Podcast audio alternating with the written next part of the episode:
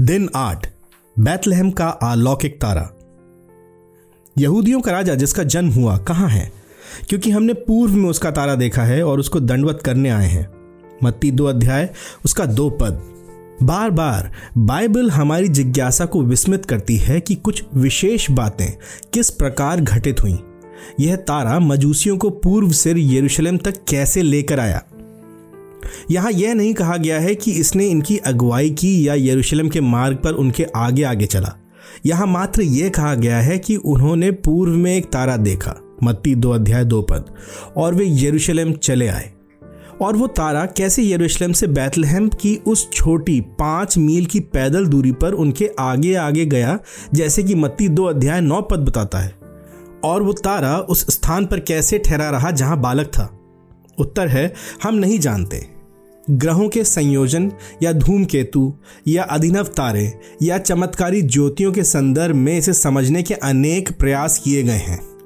किंतु हम नहीं जानते और मैं आपसे ये कहना चाहता हूँ कि आप इस विचार में फंस कर ना रह जाएँ।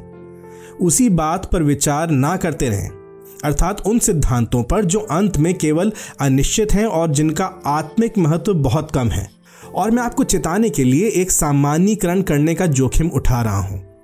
ऐसे लोग जो इस प्रकार की बातों पर विचार करते रहते हैं और उन्हीं में फंसे रहते हैं कि तारे ने कैसे काम किया और लाल समुद्र कैसे विभाजित हुआ और मन्ना कैसे गिरा और योना मछली से कैसे बचा और चंद्रमा कैसे लहू के रंग में बदल जाता है। सामान्यतः ये वे लोग होते हैं जिन्हें मैं ऐसी मानसिकता का मानता हूँ जो अल्प महत्व की बातों में समय व्यतीत करते हैं।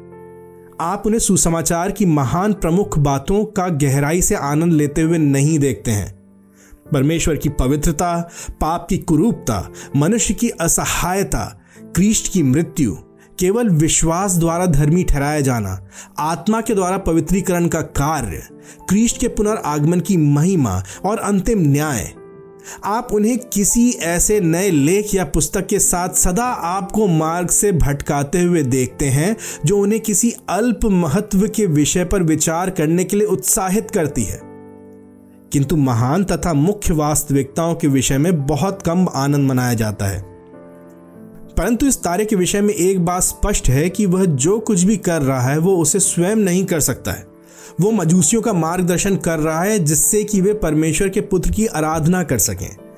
बाइबल की विचारधारा के अनुसार केवल एक ही व्यक्ति है जो सितारों को उद्देश्य के पीछे हो सकता है और वो स्वयं परमेश्वर ही है। इसलिए यह शिक्षा स्पष्ट है। परमेश्वर विदेशियों का मार्गदर्शन कर रहा है जिससे कि वे क्रीस्ट की आराधना कर सकें और वो इसको पूर्ण करने के लिए वैश्विक संभवता सार्वभौमिक प्रभाव और सामर्थ्य का उपयोग कर रहा है। लूका दिखाता है कि परमेश्वर ने संपूर्ण रोमी साम्राज्य पर प्रभाव डाला जिससे कि जनगणना ठीक उसी समय पर हो सके तथा उस महत्वहीन कुंवारी को बैतलहम लाया जाए, जहाँ वो एक बालक को जन्म दे और नबूवत पूरी हो सके। मत्ती दिखाता है कि परमेश्वर मुट्ठी भर विदेशियों को बैतलहम लाने के लिए आकाश के तारे को प्रभावित कर रहा है जिससे कि वे उसके पुत्र की आराधना कर सकें। यह परमेश्वर के कार्य करने की रीति है। उसने तब ऐसा किया था?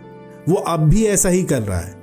उसका उद्देश्य ये है कि विभिन्न राष्ट्र, समस्त राष्ट्र, मत्ती चौबीस अध्याय चौदह पद के अनुसार उसके पुत्र की आराधना करें।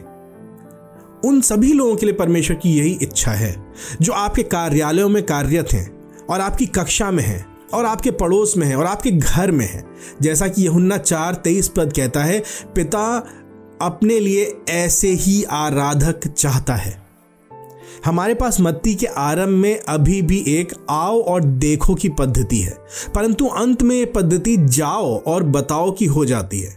उस समय मजूसी आए और उन्होंने देखा, अब हमें जाना है और बताना है। परंतु जो बात भिन्न नहीं है वह है राष्ट्रों के एकत्रीकरण में। परमेश्वर का उद्देश्य तथा उसकी सामर्थ्य, जिससे कि वे उसके पुत्र की आराधना कर सकें। यह संसार इस कारण से अस्तित्व में है कि सभी राष्ट्रों की अति उमंगपूर्ण आराधना द्वारा क्रिस्ट की महिमा हो।